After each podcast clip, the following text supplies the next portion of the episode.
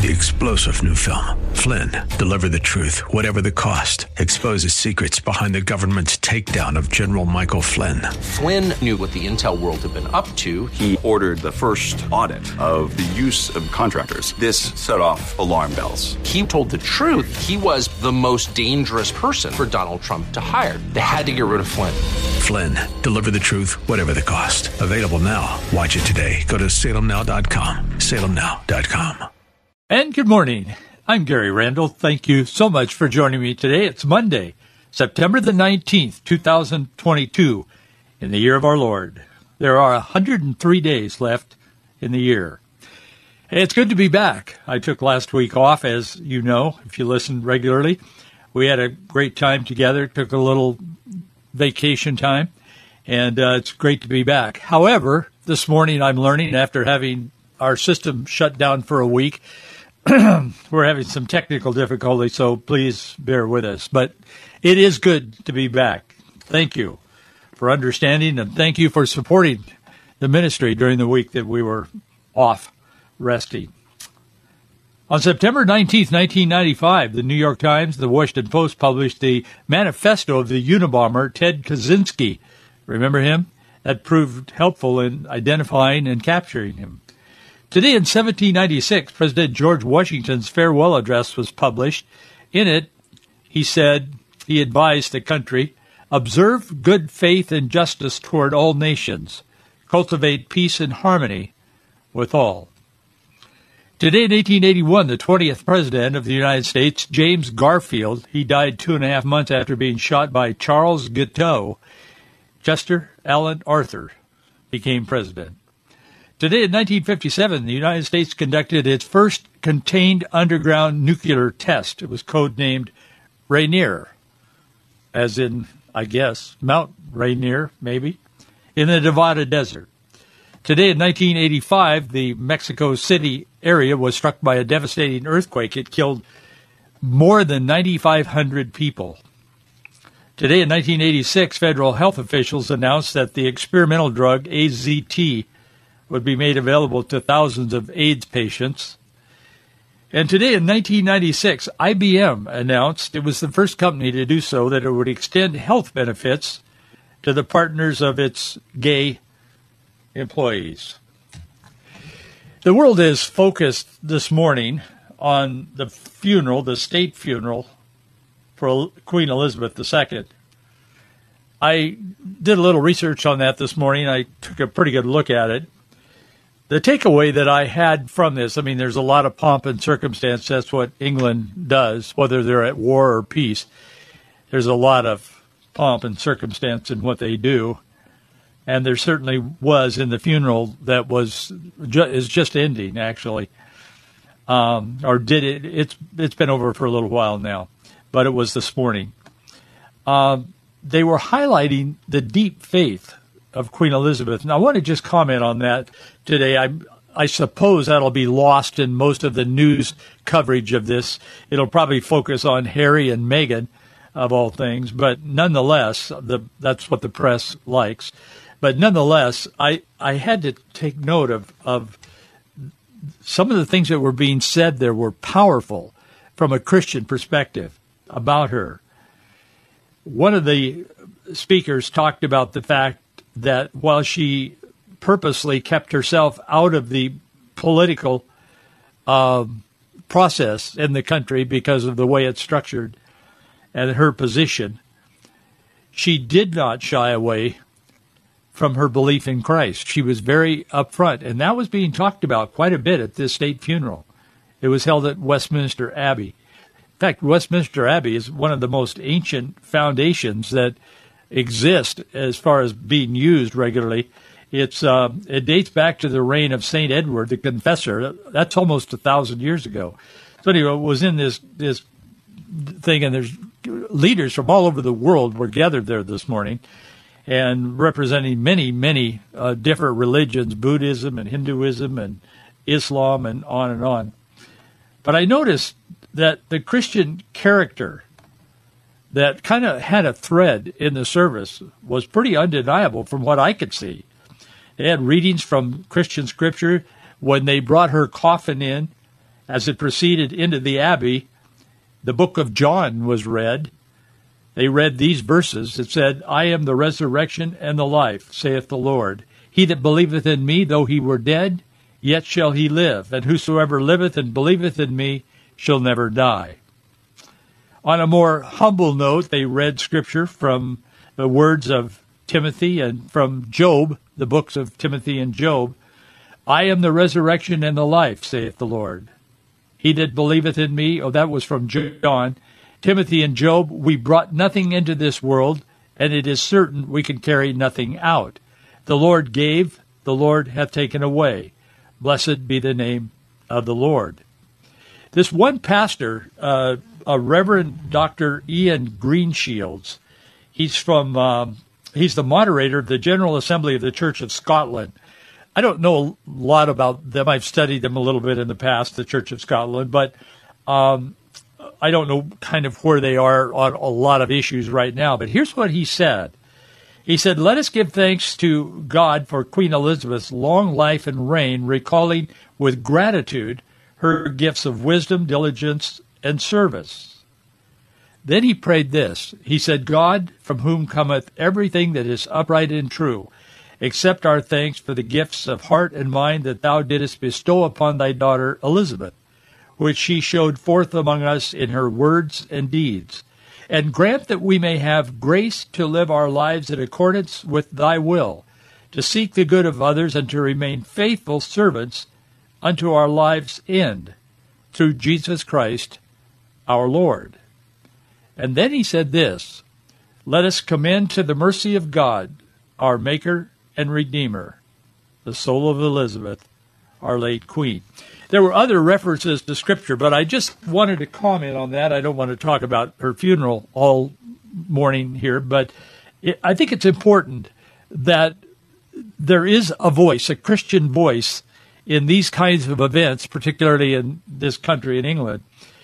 We, need to recognize that because there's such a move to push any suggestion of the gospel other than twisting it and using it for political gain as we have people doing in our country today. Nancy Pelosi does it all the time. Just before I took last week off, she was saying the week before that, she was saying that if you oppose abortion, that's a sinful act.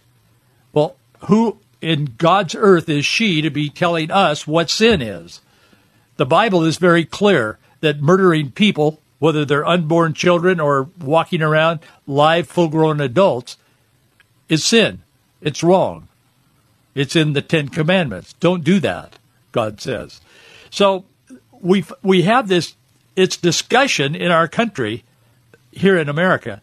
We, it's a discussion about Christianity and it's a discussion about about truth, but it's all done with the thought, with the the bent of using selective little parts of scriptures, misrepresenting them, and using them to advance a cause, a political cause, in this case, abortion, whatever it may be.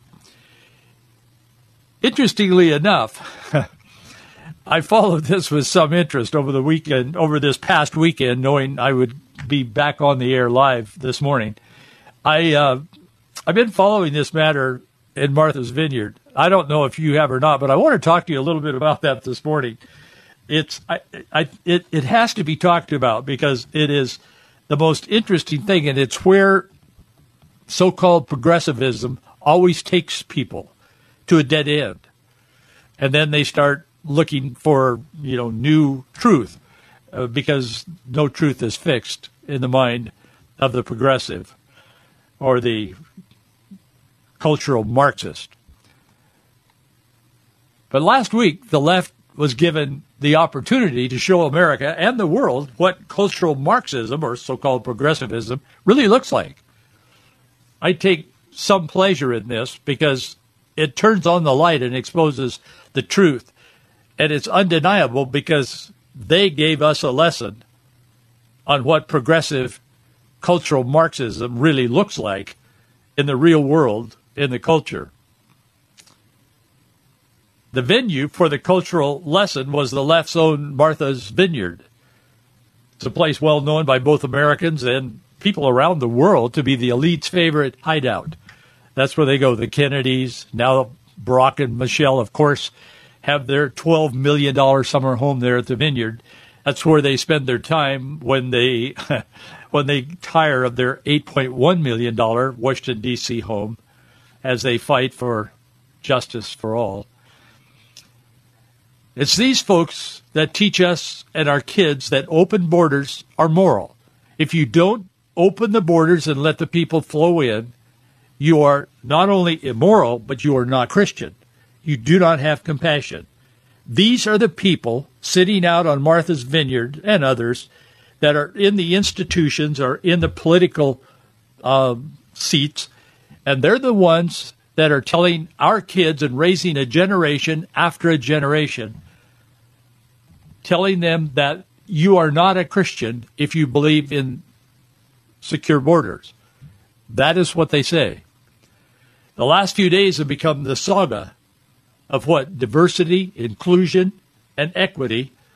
And if you draw the acronym from that, it's DIE, D-I-E. That's what this looks like in their private world and in our real world. I want to talk to you a little bit about the hu- humanitarian crisis at the border. No, not that border. The border of Martha's Vineyard. This all played out from last Thursday night through yesterday. After Florida Governor Ron DeSantis flew about 50 illegal alien arrivals in his state to this elite island off the coast of Massachusetts, a state that has been telling the world that they are a sanctuary state for illegal aliens and others, that every other state and communion should, uh, community should also become a sanctuary. The Democrat officials on the island immediately declared a humanitarian crisis. 50 illegal aliens. 50. Like 5 times 10. Not thousands. We're talking about 50 illegal aliens. Keep in mind that the Democrat officials on the island are calling 50 illegals a crisis when the island could house as many as 6 million illegal aliens. Someone did a survey over the weekend, an organization, and they said by by all by all considerations, they could easily house 6,000 on the island, uh, immigrants on the island of Martha's Vineyard. Keep in mind the Democratic officials are calling this a crisis. They're doing so when they could take care of up to 6 million aliens, illegals. Further note that even as the 50 arrived on the island, nearly 6,000 border crossers and illegal aliens walked into America in the border towns along our southern border on the same day. And they do so every day, every single day. On average, there's 6,000 border crossers, illegals, walking into American towns along along the uh, southern border. It's not surprising that 84% of the residents on Martha's Vineyard voted for President Biden in the last election. Governor Baker thanked folks on Martha's Vineyard for stepping up over the past couple of days and providing immediate services to these individuals. But he was quick to announce that the border crossers would not be staying among the wealthy elite Democrats on the island. Oh, there was outrage. Governor Newsom from uh, from California who's running for president, not officially, but he is. He's going to try to figure out how to move Biden out of the way by the time the 2024 election comes around. I can just remember that. The White House also criticized DeSantis' move to bus illegal aliens to Martha's Vineyard, and they criticized Texas Governor Abbott's recent decision to send several buses of illegal immigrants to Vice President Kamala Harris' residence outside in the yard in Washington, D.C. This may be an overstatement by these guys, but they are making the statement, and I agree with them, that this is so phony. It is so um, hypocritical. In fact, NBC was all over this over the weekend. NBC published this. It, it's a it's a tweet. NBC News. Governor Florida Governor DeSantis sending asylum seekers to Martha's Vineyard is like, quote, me taking my trash out and just driving to different areas where I live and just throwing my trash there. A founding member of a foundation which helps refugees says. NBC. It's like taking my trash out and just driving to different areas where I live, just throwing my trash out. When they published that, NBC, the the right, the conservatives, people that pay attention to they, they live on social media, they just reacted. And NBC realized that they had, by quoting this unnamed source, they had called these people whom they de- declare themselves to be the champions for trash. They had called them trash. When's the last time you heard a Republican or a conservative, and certainly a Christian, call illegal aliens trash. It doesn't happen because none of us believe that. We don't believe they're trash. We believe that they're they're they're a gift from God, but we also believe that God is, has ordered the world at this point to have borders and cultures. The Bible, I've talked about that several times on this program, and I don't have time to go through it today, but if, if you haven't heard me in the past, the Bible is abundantly clear that God is for nations and borders and uh, identities as nations at this point. There's going to come a new day, and when Christ returns and all, it's going to be very different. But for this se- season of time, God's will is that there are countries and they have sovereign borders and etc. That is God's plan. And these guys are pushing against God's plan, do it, but doing so under the guise of compassion and godly love, whom, when caught in an unguarded moment, call trash. That's where we are today. The White House is criticizing DeSantis. He flew two plane loads in, uh, each of 50 people. Immediately, the press jumped on him. They said he's forcing these people to go uh, by unnamed sources are telling us. So, interestingly enough, CNN set out to um, kind of prove that DeSantis was making these people fly in there to make a political point and putting them on the plane against their will and so on. But as CNN got out and started reporting it, to their credit, they told the truth, sort of, once in their life, and they said, boy, these people are not being made to fly in there. They're given the choice and they're told where they're going. And the people we talked to getting off the plane said, yeah, they were treated really well. They wanted to come here. They think that's a great place to land in the United States. Most of them knew what Martha's Vineyard was. They said, yeah, we'd like to live there. That's a really safe place and it's great. And they give away a lot of stuff and so on. Boy, I'll tell you, this is from the same people in the Obama administration who was criticizing President Trump just a couple of years ago for putting kids in cages at the border. Cages that the Obama Biden administration had built and used. And they're not cages, they are retention places. I mean, they're places to hold illegals till they can be processed. Governor Governor Newsom, he's claiming that the illegal immigrants are being used as political pawns by cruel Republican leaders. And he's calling for an investigation into whether the alleged fraudulent inducement would support charges of kidnapping under relevant laws. Boy, I'll tell you, DeSantis, DeSantis said all those people in D.C. and New York who were beating their chests when Trump was president, saying they were so proud to be sanctuary jurisdictions, they all of a sudden go berserk and they're so upset that this is happening. Their virtue signaling is a fraud. And it is.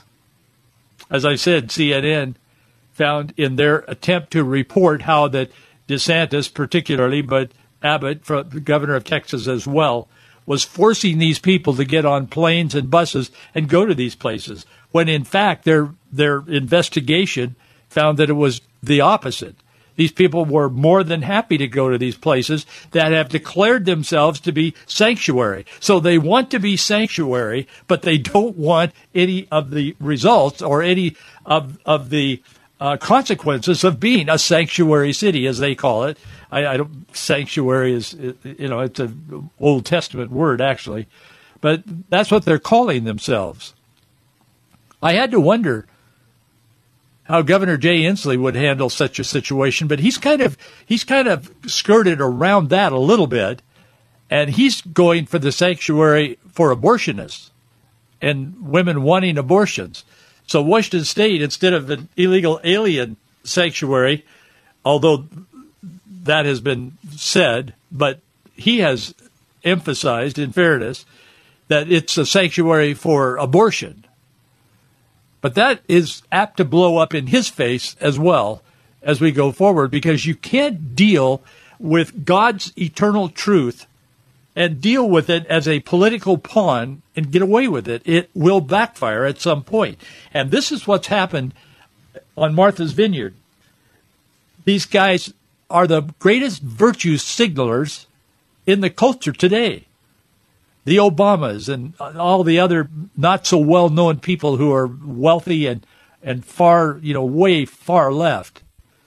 They've, it's a conclave of those kinds of people out there. It's a beautiful place, but it, it, it, it has a history of being a leftist place. It's just where they gather. It's where they hide out and they talk and they tell each other how important each other is and so on. I mean, that's what it is. The left is exposing itself as a hypocrite in all of this. They believe in open borders as long as the border crossers don't cross their borders. And that's the kind of a world we live in today. They call for compassion, but it's an echo of hypocrisy. It's an attempt to increase Democrat voting rolls, and everybody knows that that pays attention. A report last month issued by the Federation for American Immigration Reform, its acronym is FAIR, F-A-I-R. I wrote an article about that today. It's in our it's on our website, faithandfreedom.us, and I linked to their full report. But let me give you a little bit of what was found in their report. They're respected, they do good work, and they they are accurate. But they found that illegal immigration has skyrocketed under the Biden administration with nearly 5 million people illegally entering the United States in the past year and a half.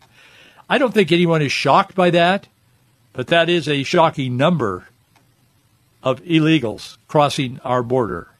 Nearly 5 million in the past 18 months.